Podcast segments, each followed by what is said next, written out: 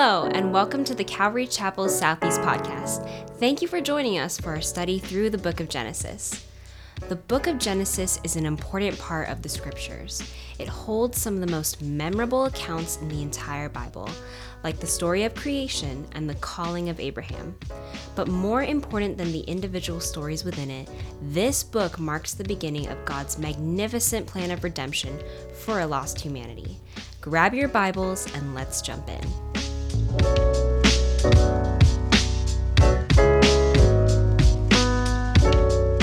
We have the privilege really of going through the book of Genesis and you know I know we're we all in various places of our lives have probably read through this book. Uh, I think we can all say as we read through it each time there's something new that comes off the pages. You know, that as God is speaking to our particular circumstances of life in the moment, that there is something new to be found, something fresh for us. Not something, you know, undiscoverable or never discovered before, but perhaps for us not discovered. Amen? So we, we, we teach through the Word of God that we might get the whole counsel of God. We are in Genesis chapter 7 tonight. That's where we'll be picking up. We taught through or studied through uh, chapters 4 and 5 last week. And just want to review a few things as we before we get to chapter 7.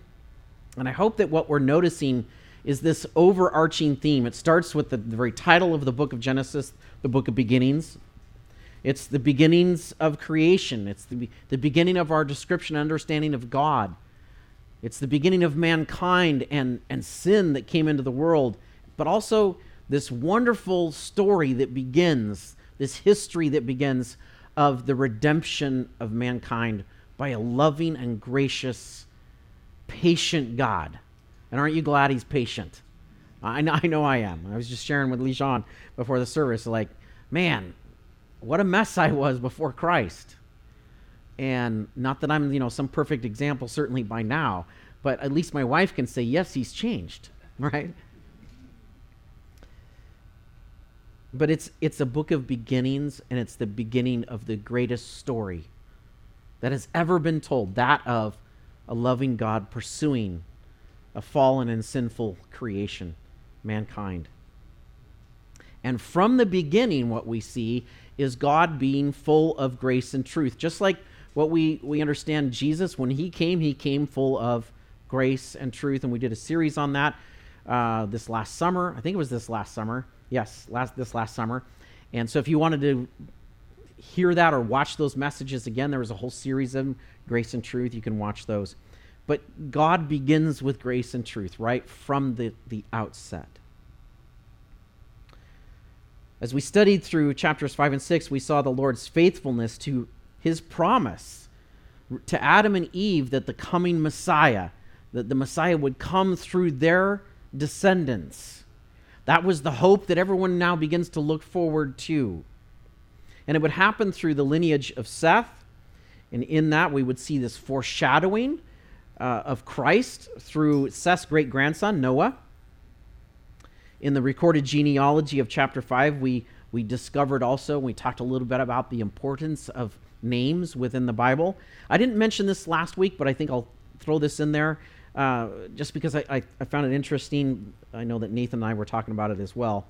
Um, some Bible commentators have pointed out that the names of those listed in chapter 5 they communicate the gospel through the meaning of their names. And so I'll just take it very quickly. It says Adam means man, Seth means appointed or substituted, Enosh means mortal, Kenan means sorrow or possess, Mahalalel means blessed of God, Jared means descent or come down, Enoch means to teach or to initiate, Methuselah means his death sends. We talked about that last week. Uh, Lamech means despairing or sorrowful and Noah means rest. So if you combine those two in in, in a concise sentence, you might sound something like this. Thus, you could say, Man is appointed mortal sorrow, but the blessed one of God shall come down teaching that his death sends the despairing rest. So it's this wonderful picture, even within the names, that you might grasp a little bit of that. And I don't think it's an accident or some manipulation of the scriptures. I, I just believe God was trying to communicate from the very beginning his heart for mankind. Adam's son Seth is described in chapter 5 as having been fathered in the likeness and image of Adam. And this was a big shift because prior to that, we had seen that God fashioned mankind in his own likeness. He said, Let us fashion man in our image and in our likeness. But this is the first time this phrase is used that he's the son of his is fashioned in his own likeness. And sadly, that also meant the likeness of a fallen, corrupt individual. And thus began, even before that, in the first, Cain and Abel and all the descendants in between Seth, that genetically, if you, if you will, we were implanted with this sinful nature that we no longer could escape. From this point forward, mankind is marked with sin, yet in that, God could not fail to demonstrate love and grace and truth, which, as we mentioned before, are foundational to his character, his nature. It's interesting again that Enoch's name means teach, and his life taught us a very valuable lesson. He, his life demonstrated to us a life lived by faith, and that is what most pleases God. As we think about our own lives, um, again, it's it's not it's not necessarily what we do. Yes, there is that component of obedience to the commands and requests of God, but it's the attitude by which we do them that God is most concerned with. This was the problem that existed in Jesus' time was the religious leaders, they could do all these things, but the motivation, Jesus often said, was to draw attention to themselves. Again, as Lejean and I were talking before the service, we could be up here as, as pastors, teachers, as worship leaders, or any other function within the church, like greeters, ushers, children's ministry, nursery, hospitality, whatever that service may be, those are good things, right? 1 Corinthians 13 talks about them. They're good things, but if they're not done out of a love, a, hum, a humble love that says, God, you are the reason I can do these things, then the scriptures tell us there in 1 Corinthians 13, they profit nothing. They're, they're pointless and futile. Faith is the standard by which God has set before us. No matter how sacrificial, no matter how honorable, how kind, will ever amount to anything if the in eternity if it's not done without a love for God through Christ. Now, despite the generations that would be seen there in chapters 5 and 6, the generations of sin from Adam to Noah, God is demonstrating something that we see again in scriptures is his patience, this enduring the increased wickedness and sin that existed in humanity at that time. Because he was giving them an opportunity. And even when he expressly saw that the evil intent of every thought of mankind was only evil, it says, he says he was still giving them every opportunity 120 years to turn and recognize him. Like Enoch before him, Noah found favor in the eyes of God. Because he was a man of faith, a man who believed God, and then that translated into actions. So much so that he labored 75 years to complete this big giant boat that I'm sure he was being ridiculed for and at the same time being faithful to communicate listen, judgment is coming. Judgment is coming. Now, this is a warning for you and I. We mentioned it last week. God will not endure this foolishness forever. We've seen that in Israel's time, right? We see it now in, in, in our generations. He will not endure this forever he revealed through the flood, his judgment on sin is certain. It's absolutely going to happen. He will not delay forever. In fact, he set a time which he warns is coming, and the wise person, by faith, takes that to heart. And they live accordingly. Also, as he did through Noah, he's prepared a means for us to escape this judgment.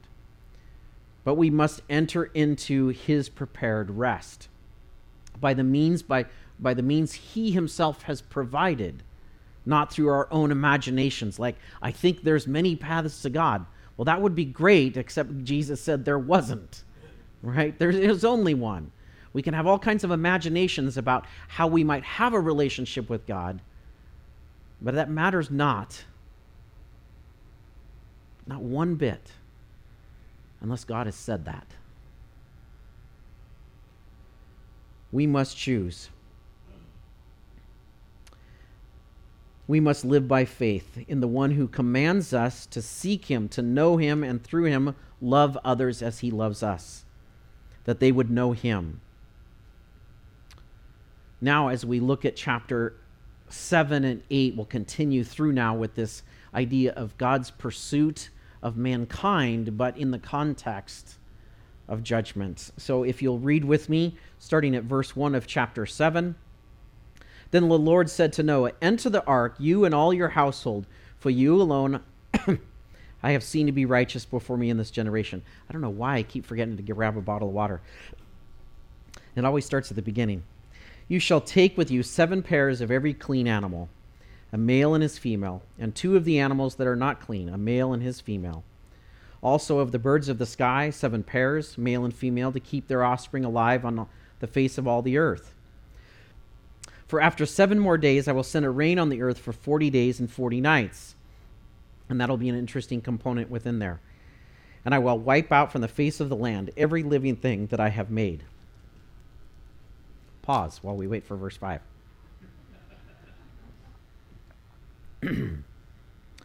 so Noah acted in accordance with everything that the Lord had commanded him. Again, that's noteworthy. Now, Noah was 600 years old when the flood of water came upon the earth. Then Noah and his sons, his wife, and his sons' wives with him entered the ark because of the waters of the flood, of clean animals and animals that are not clean, and birds and everything that crawled on the ground. They all went into the ark, to Noah by twos, male and female, as God had commanded Noah. Now it came about after seven days that the waters of the flood came upon the earth in the 600th year of Noah's life, in the second month, on the 17th day of the month, on that day, all the fountains of the great deep burst open, and the floodgates of the sky were opened. The rain fell upon the earth for 40 days and 40 nights. This is repeated. On this very same day, Noah, Shem, Ham, and Japheth, the sons of Noah, and Noah's wife, and the three wives of his sons with him, entered the ark they and every animal according to its kind, and all the livestock according to their kind, and every crawling thing that crawls on the earth according to its kind, and every bird according to its kind, all sorts of birds. So they went into the ark to Noah by twos of all flesh, in which there was the breath of life. Those that entered, male and female of all flesh, entered as God had commanded him, and the Lord closed the door behind him. Then the flood came upon the earth for forty days, and the water increased and lifted up the ark so that it rose above the earth. The water prevailed and increased greatly upon the earth, and the ark floated on the surface of the water. And the water prevailed more and more upon the earth, so that all the high mountains everywhere under the heavens were covered. The water prevailed fifteen cubit higher, and the mountains were covered. So all the creatures that moved on the earth perished birds, livestock, animals and every swarming thing that swarms upon the earth, and all mankind. Of all that was on the dry land, all in whose nostrils was the, the spirit of life died.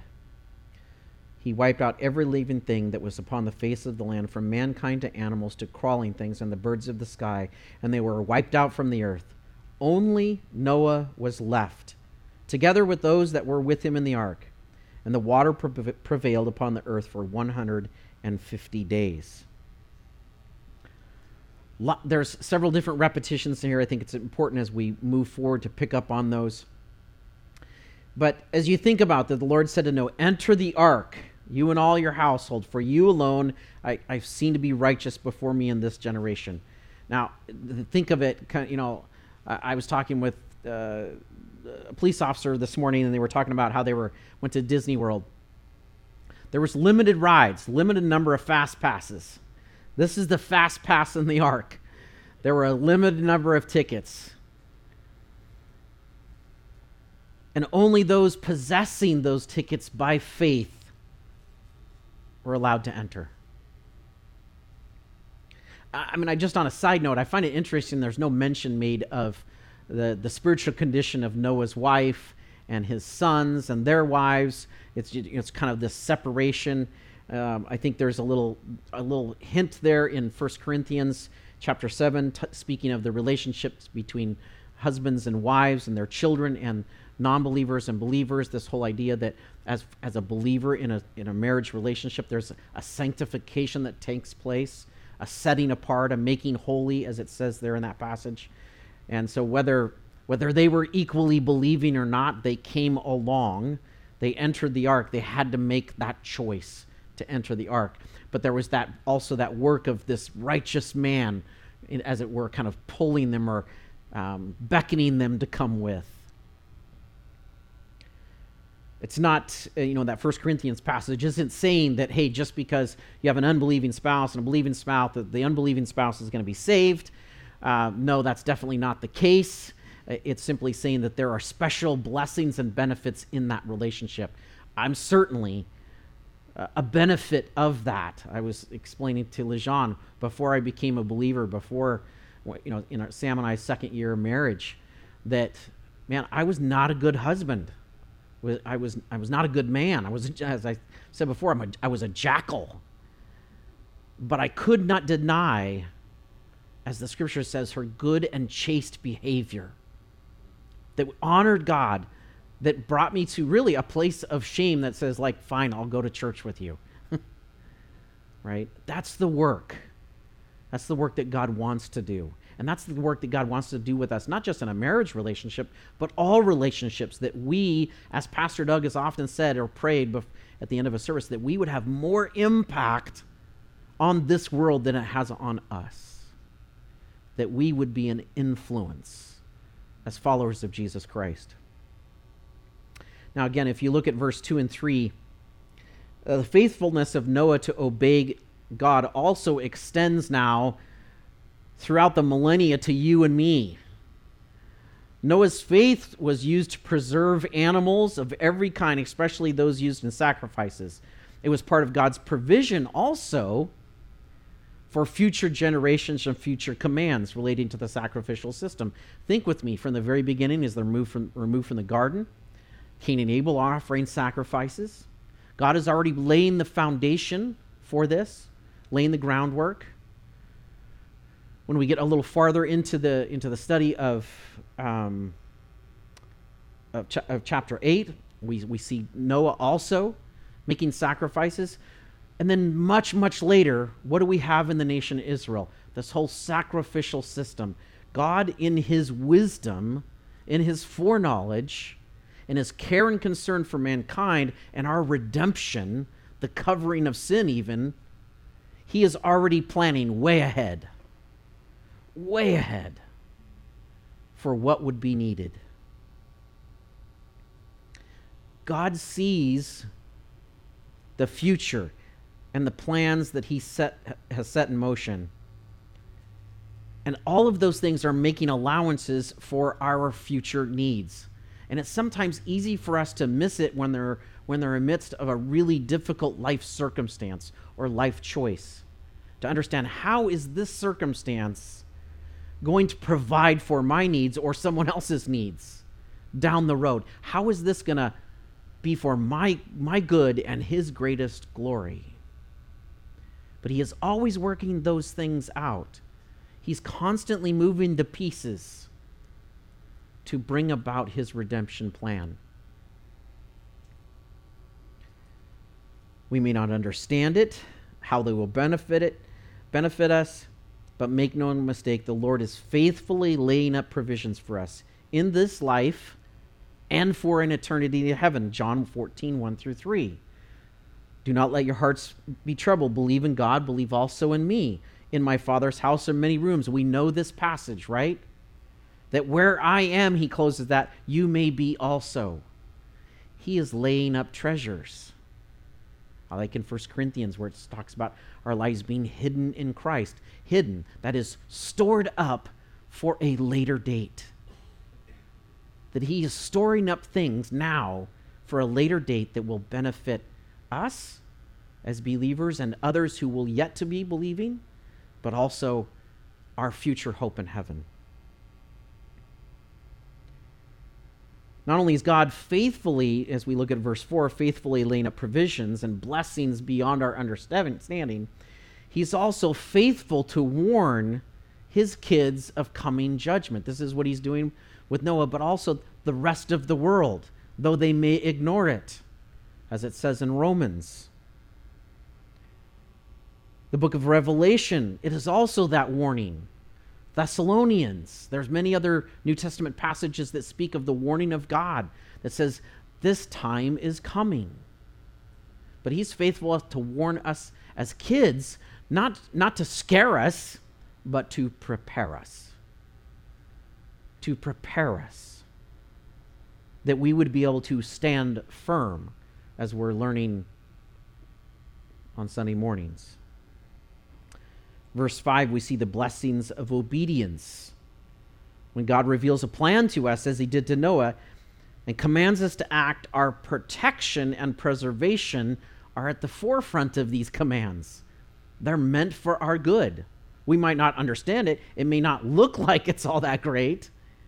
Right? I think of right now, especially in light of world events, uh, thinking of believers in Ukraine, Russia, China, many other places where current world events are drastically and negatively impacting believers all around the world to their death for some of them. And, and we might say, well, how is that in any way good?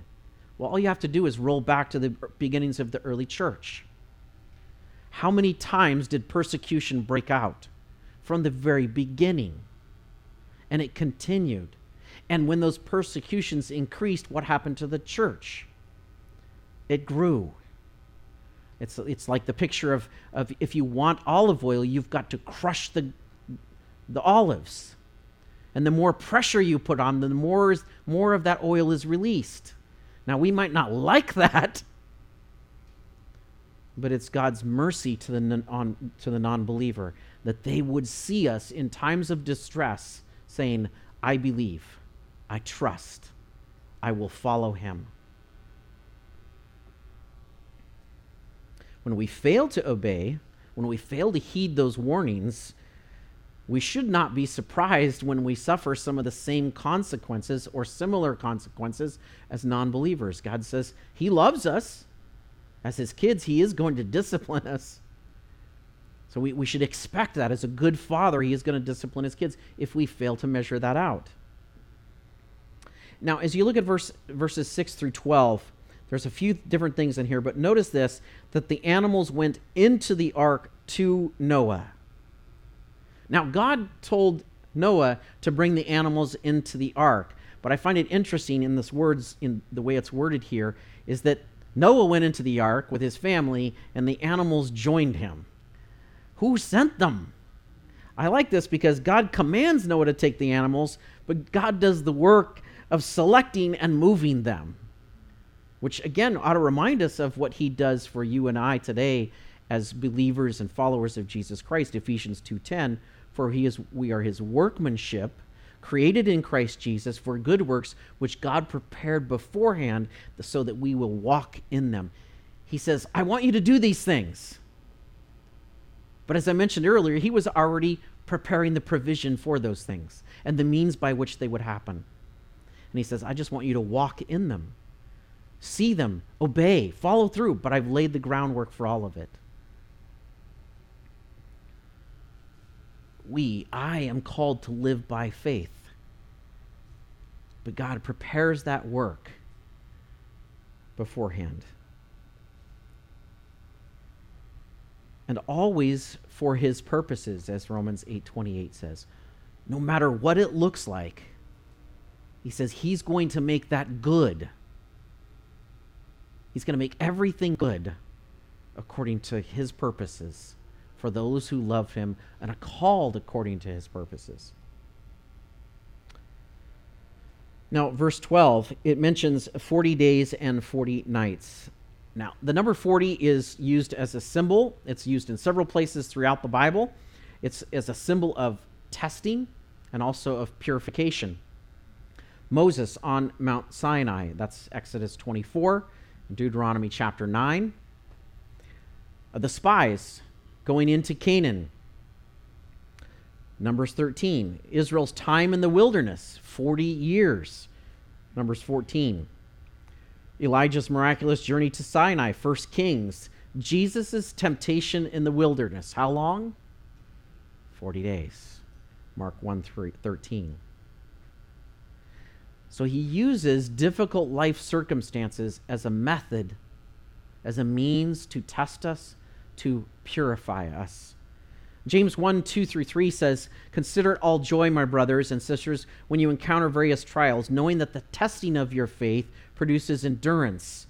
And let endurance have its perfect result, so that you may per- be perfect and complete, lacking in nothing. It's his desire to increase us our boldness, our confidence, our, our faith, our assurance in difficult times.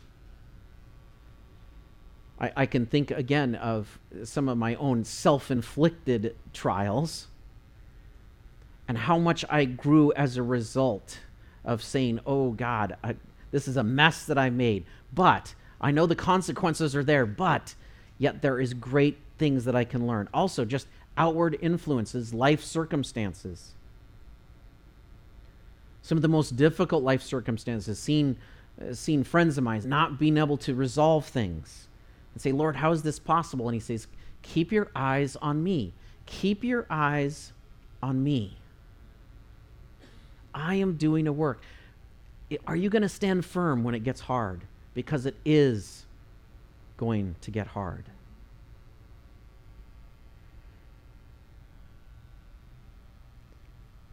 They were meant to draw Noah and his family closer to God, to refine their faith, to refine our faith, and increase their confidence, our confidence that He was working all things for their good.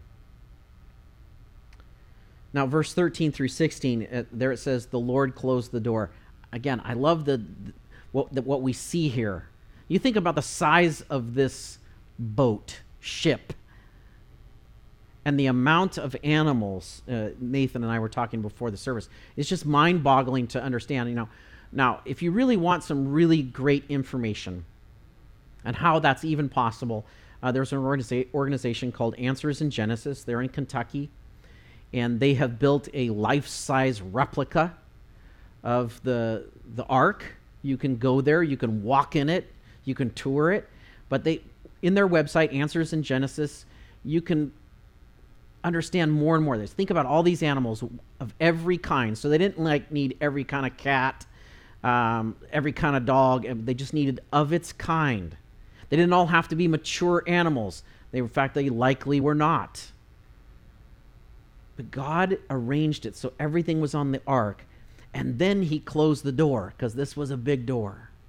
Now, I like the parallel Revelations 3 7 is He who is holy, who is true, who has the key of David, who opens and no one will shut, and who shuts and no one opens. Um, also, John 10 9, Jesus says, I am the door. If anyone enters through me, he will be saved, and I will go in and out and find pasture. You see, God's patience now has come to an end. He closes the door on the opportunities for salvation. There's only one door to enter through there still is only one door to enter through. And there is a limited amount of time. He is determined he, to warn all humanity that his patience will once again come to an end.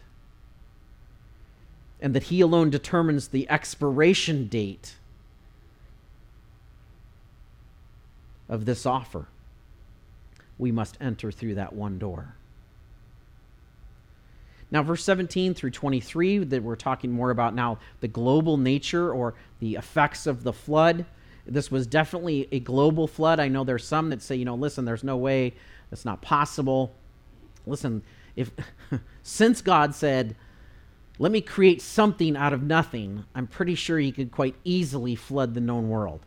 Just from a, a purely scientific standpoint, we know with the water that exists currently above the ground and the water below the ground is enough to cover the existing world. Not to mention our geography was not what it is today, and some of it is likely the effect of the flood and the continents moving.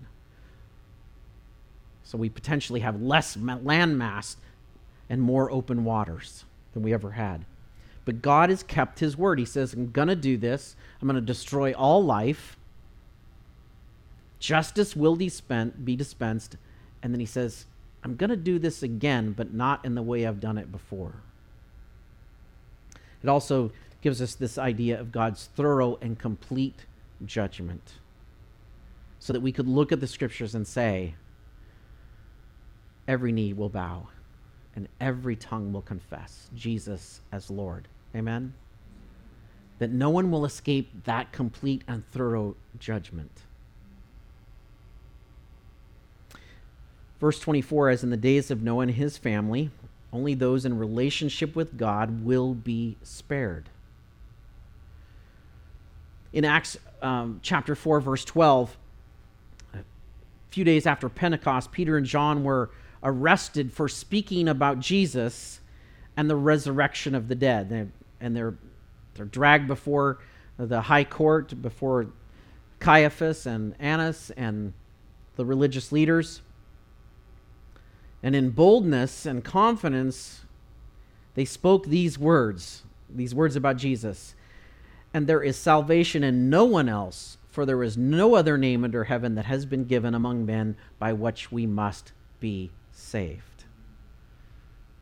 So we understand that it's not just that he closed the door, but there was only one door, and there currently is only one door, and there's only one person we can call on, that we can knock. And he says, if we knock, he'll open the door. If we seek him, we'll find him. If we cry out to him, he will call out to us. If I can, I'll try to sum up chapter 7. The warning has come. There's a limited number of opportunities for salvation and offered to the, only to those who live by faith. The provision of the Lord for those who trust him is certain and secure. Blessing is found in the obedient, Uh, for the obedient, God is constantly preparing joyous work for those who are obedient. Though difficult and challenging times will come, they are meant for our purification and our strengthening and to bring glory to God. And the patience of the Lord is limited in duration because his justice is certain. However, for those who choose that narrow path, the one door, there is peace and hope not just in this life, but also in the life to come for eternity.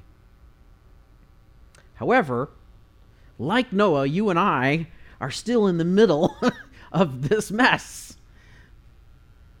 The uncertainty that they find himself, and this is where chapter 8 picks up. How are we doing on time? Not too bad. See if we can't get through chapter 8. But God remembered Noah and all the animals and all the livestock that are with him in the ark. And God caused a wind to pass over the earth, and the water subsided. Also, the fountains of the deep and the floodgates of the sky were closed, and the rain from the sky was restrained. And the water receded steadily from the earth. And at the end of 150 days, the water decreased. Then in the seventh month, on the seventeenth day of the month, the ark rested upon the mountains of Ararat. And the water decreased steadily until the tenth month. In the tenth month, on the first day of the month, the tops of the mountains became visible. Then it came about at the end of forty days that Noah opened the window of the ark which he had made. And he sent out a raven, and it flew here and there until the water was dried up from the earth. Then he sent out a dove to see if the water was low on the surface of the land. But the dove found no resting place for the sole of its foot, so it returned to him in the ark, for the water was on the surface of all the earth. Then he put out his hand, and he took it, and brought it into the ark to himself. He waited another seven days, and again he sent out the dove from the ark. And the dove came to him in the evening, and behold, in its beak was a fresh olive leaf. So Noah knew that the water was low on the earth. Then he waited another seven days longer, and he sent out the dove, but it did not return to him again. Now it came about in the six hundred and first year in the first month, on the first on the first of the month, that the water was dried up from the earth. Then Noah removed the covering of the ark and looked, and behold, the surface of the ground had dried up. And in the second month, on the twenty seventh day of the month, the earth was dry. Then God said to Noah, saying, Go out of the ark, you and your wife and your sons and your sons' wives with you. Bring out with you every living thing of all flesh that is with you, birds and animals and every crawling thing that crawls on the earth, that they may breed abundantly on the earth and be fruitful and multiply on the earth. And Noah went out, and his sons and his wife and his sons' wives with him. Every animal, every crawling thing, and every bird, everything that moves on the earth went out by their families from the ark. Then Noah built an altar to the Lord, and took some of the le- of every kind of clean animal, and some of every kind of, uh, and took some of every kind of clean animal, and of every clean bird, and offered burnt offerings on the altar. The Lord smelled the soothing aroma, and the Lord said to himself, "I never again will never again curse the ground on account of man, for the intent of man's heart is evil from his youth, and I will never again destroy every living thing as I have done." Verse 22 While the earth remains, seed time and harvest, cold and heat, summer and winter, and day and night shall not cease. All right, here we go. Chapter 8, verses 1 through 6. I like this where it starts, and God remembered Noah. Now, it doesn't imply that he, God forgot about Noah. He's like, whoops, left him there in that boat floating on the water. Um, like, ooh, sorry about that. No, it's more like, more like God turned his attention once again to his favored creation. Now, I mean, at this point, he's, he's moving heaven and earth, as it were, to flood the earth, to blot out everything, all sin at that point. By his own definition, there uh, in, in verse, uh, was it 21, sin was still there, but nonetheless, he's focused on this judgment. He turns his attention now once again to say, I've set him in this hard circumstance. I can't leave him there. He is interested in preserving his children. Uh, Psalm 103, 13 and 14. As a father has compassion on his children, so the Lord has compassion on those who fear him. For he knows how we are formed, he remembers that we are but dust. Aren't you glad that God didn't say, "Well, that's nice, Noah. Go figure that out." You know, when uh, you know we'll see what happens. You know, it might take you know millennia for the waters to subside. No, God was working, and He was turning His attention to Noah. And He said, "I got to take care of this guy. They can't stay in that boat forever." Imagine, if you will, all those animals, not just the animals. There was every kind of creepy crawly thing. if you've been to any foreign countries or have you been or lived in the South, you have a better understanding of this. Cockroaches, why? Right? Every kind of lizard and bug. It's just, it's mind boggling. Everything that was on, and they're all trapped in this thing for a year in a relatively small space. And how many people do you have to visit with? a handful. And you are going to get on each other's nerves. I'm sure this is why God says, and on account of man, for the intent of man's heart is evil from his youth. He's like, I've watched y'all in that boat, and it wasn't all that good. And God says, Man, I know what you're made of. I know that sin is still in your heart, and this circumstance, if left unattended, is more than you could possibly bear. And God says that to you and I when we go through these difficult life circumstances, it isn't as if God has said, whoops, forgot about that one. Where did I put Kevin? Where did I put Lejean? Oh, yeah, I remember now. No, he is attending to us constantly. It's one of the reasons why I like, there's an old song called His Eyes on the Sparrow. Um, God is watching. Not even one sparrow falls, and He knows it. God knew the fears and the anxiety of these mere human beings. In essence, trapped inside a giant coffin, unable to see what's going on outside. And isn't that what it's sometimes like for us? Unable to see what's going on outside of our circumstances. But there he was, there God was, keeping them safe, storing up provisions for them, providing for them. He wasn't going to delay forever.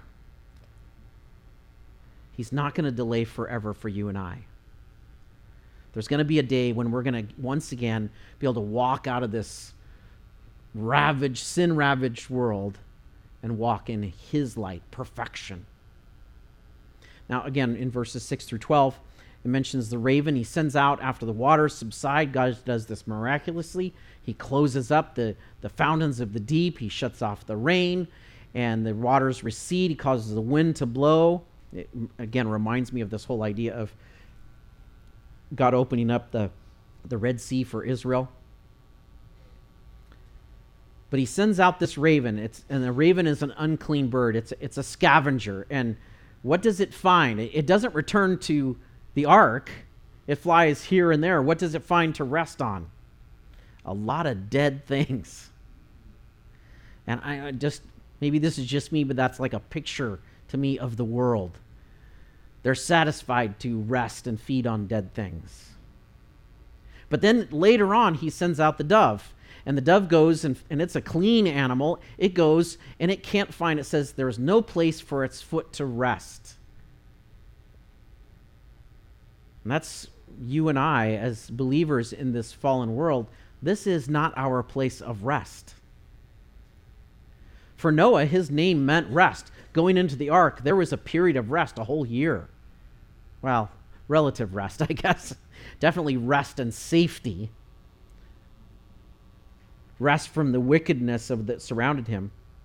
But nonetheless, this bird finds no place to rest.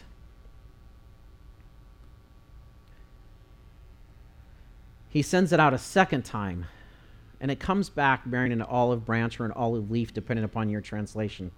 We know this the this the dove with the olive branch is a symbol of forgiveness and peace. It's still recognized around the world. It's also a symbol of the Holy Spirit, spe- seen in Mark chapter 1, verse 10, at Jesus' baptism.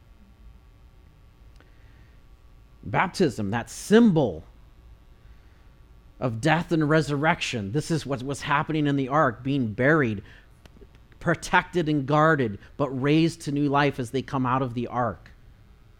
Baptism is that same visual representation of us being buried with Christ and raised to new life, that we are no longer who we formerly were. We have found forgiveness and peace from God. Until the Lord dries up this flood of darkness that we see in our world we find no perfect rest. We can absolutely experience, as Noah and his family did, that peace and rest, knowing that God is protecting us, surrounding us on all sides. But we still look forward to that ultimate rest, don't we? The time when our striving, our struggle ceases, and we are made perfect in the presence of God. Philippians 3:20 for our citizenship is in heaven from which we also eagerly wait for a savior the Lord Jesus Christ. We're we're living in a foreign place. We're not meant to be comfortable here. Joyful? Content? Purposeful? Absolutely. But this is not our home. Verse 13 through 19.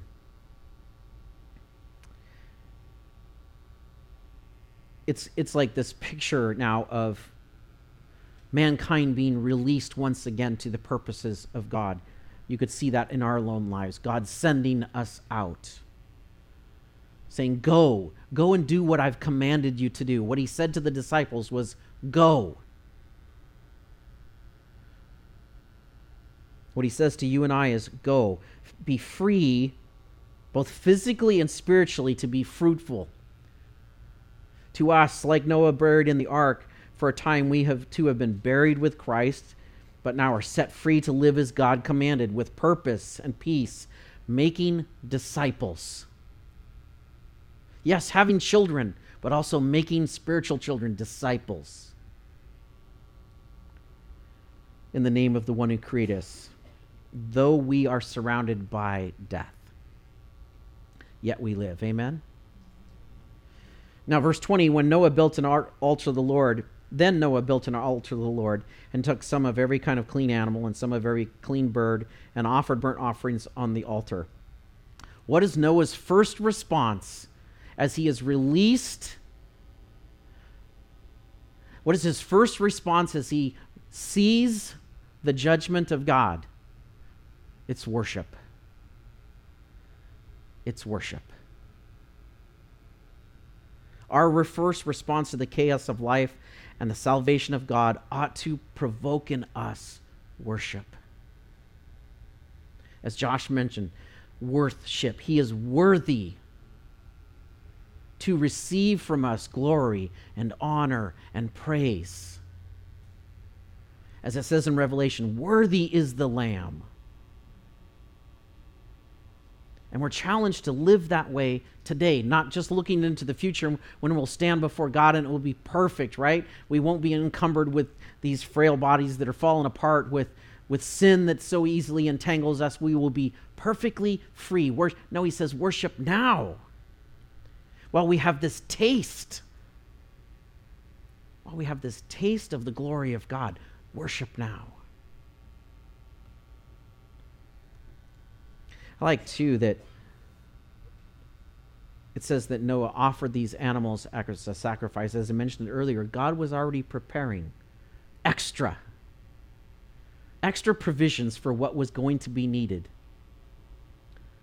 Now, these animals were valuable. There's a limited supply. Now, from from a, maybe just a, a, a secular viewpoint, you'd be like, whoa, whoa, there, there's only seven pairs you probably shouldn't offer up any of them. So these were valuable things. I, I like what, what David Guzik said. He says these were costly sacrifices, ones which, from the human perspective, may have caused the extinction of the species. Regardless of the real or perceived cost, we ought to offer our best, our bodies, to the one who spares us. Spurgeon said, Common sense would have said, Spare them, for they will want every one of them. But grace said, Slay them, for they belong to God. Give Jehovah his due. As it says in Romans 12 1. I urge you, I beseech you, by the mercies of God, because of what he's done, present your bodies as living sacrifices. Something that's costly something that we may not think we're ever going to get back. Yet we will in abundance. Verses 21 and 22 God, God's promise was a promise of mercy. You see, because we deserve to die. Now, death came at the Garden of Eden as I mentioned before, in death they were dying. It was a process like sanctification, a process of being made right. We are in the constant state of dying. We will die, but we also die spiritually in that moment of sin. And God, by his standard, says that would be required of us. That would be the right and fair thing. But God is more than fair, isn't he? More than fair. Please don't tell God to be fair with me. That terrifies me. Because fair would mean that first sin, the first time I told mom and dad no, he'd be like, gone. Next. We all wouldn't be sitting here. it would be an empty building. Well, no, there would be no building. God's promise was a promise of mercy. We deserve to die, yet he withholds his judgment, not wishing, as we've heard before, not wishing that any should perish. He is actively protecting and providing for us while we await his return, and with him, his promised justice and reward. I'll leave you with one final verse before we move into communion. 1 Peter 1 3 through 7, it says, Blessed be the God and Father of our Lord Jesus Christ, who according to his great mercy has caused us to be born again to a living hope through the resurrection of Jesus Christ from the dead, to obtain an inheritance which is imperishable, undefiled, and will not fade away, reserved for heaven for you, who are protected by the power of God through faith for a salvation ready to be revealed in the last time. In this you greatly rejoice, even though for now, or a little while, if necessary, you have been distressed by various trials, so that the proof of your faith, being more precious than gold, which perishes though tested by fire, may be found to result in praise, glory, and honor at the revelation of Jesus Christ. That is a summing up, a picture of what we ought to see in this story. God revealing the gospel, God revealing his protection, his future provision as we think about the rapture and the pres- preservation of the believers from the wrath of God, the wrath similar only to a much greater extent than what Noah experienced. That he will preserve us protect us, hide us away. And that is what why we worship him. In difficult times, in joyful times, or at least we ought to be, right? It's easy to, like when life is easy, uh, um, rather carefree, that it's like, oh, you know, we kind of slip maybe a little bit. Uh, reading God's word, praying becomes less important. But when things get bad, who are we crying out to? Right? He says, in all times, in joyful and sorrowful times, seek me. As we end our service tonight, you'll notice there's four stations two up here and two in the middle. And, and we're going to celebrate one of the greatest commands in the Bible a command given us to by Jesus. Uh, Jesus told his disciples, and, and by default, you and I, to remember these truths. To remember the cost. To remember what it means to obediently follow him in humility. To remember the sacrifice that he made to purchase us with his own life. To remember his rescue plan. To remember he is the ark of God the one who saves all those who enter into it. He calls us to remember these things so that whenever we eat the bread and drink the cup, we ought to do it with that kind of trembling solemnness. They said, Oh, what great cost this bread and this cup came to me. We, we ought to humble our hearts. Cause us to examine and say, whoa, no, this is serious, as it says in 1 Corinthians um, 11, that we ought to examine ourselves. It's a, it's a heart check. What is my attitude about what I'm about to do? Is this just a religious observance? Or is this holding a piece of bread and a bit of juice and saying, This is what it cost. The creator of the universe stepped out of heaven and bled and died that I might live. So before we before we enter into communion together, take time as, as Josh comes up and Naomi comes up, let us contemplate what God would reveal to us in our hearts. Let's let's clean the account. Let's if there's necessary, you know, hey, okay, maybe we don't take communion because there's something we need to go settle with someone else or settle within our own hearts. That's okay. But we ought to do it because otherwise it says there that we will drink, eat and drink judgment upon ourselves if we have not rightly viewed this remembrance. Amen. Thanks for listening to this week's study in the book of Genesis. If you're ever in the Portland area, we would love to have you visit us for one of our services. For more information about our church, you can visit our website at ccseportland.com. We hope you'll join us next week as we continue in our study together.